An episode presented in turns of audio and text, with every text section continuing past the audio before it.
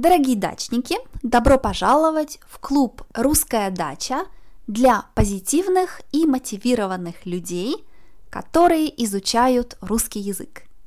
Если продолжать учиться всю жизнь – это ваше кредо, то вы в правильном месте. Сегодня мы будем говорить о русских тортах и пирожных. Торт, торт большой, обычно круглый, Пирожное, пирожное – это сладкий продукт, но меньше торта.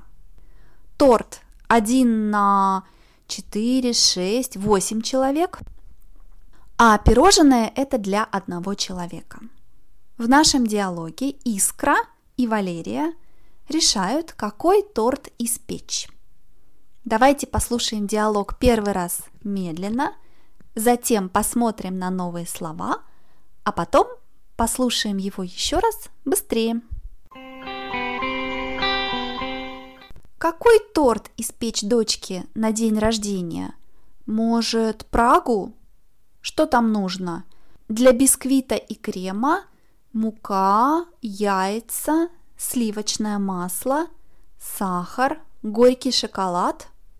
Но ведь Соня не любит горький шоколад. Может, Наполеон? Но там слоеное тесто, его долго делать.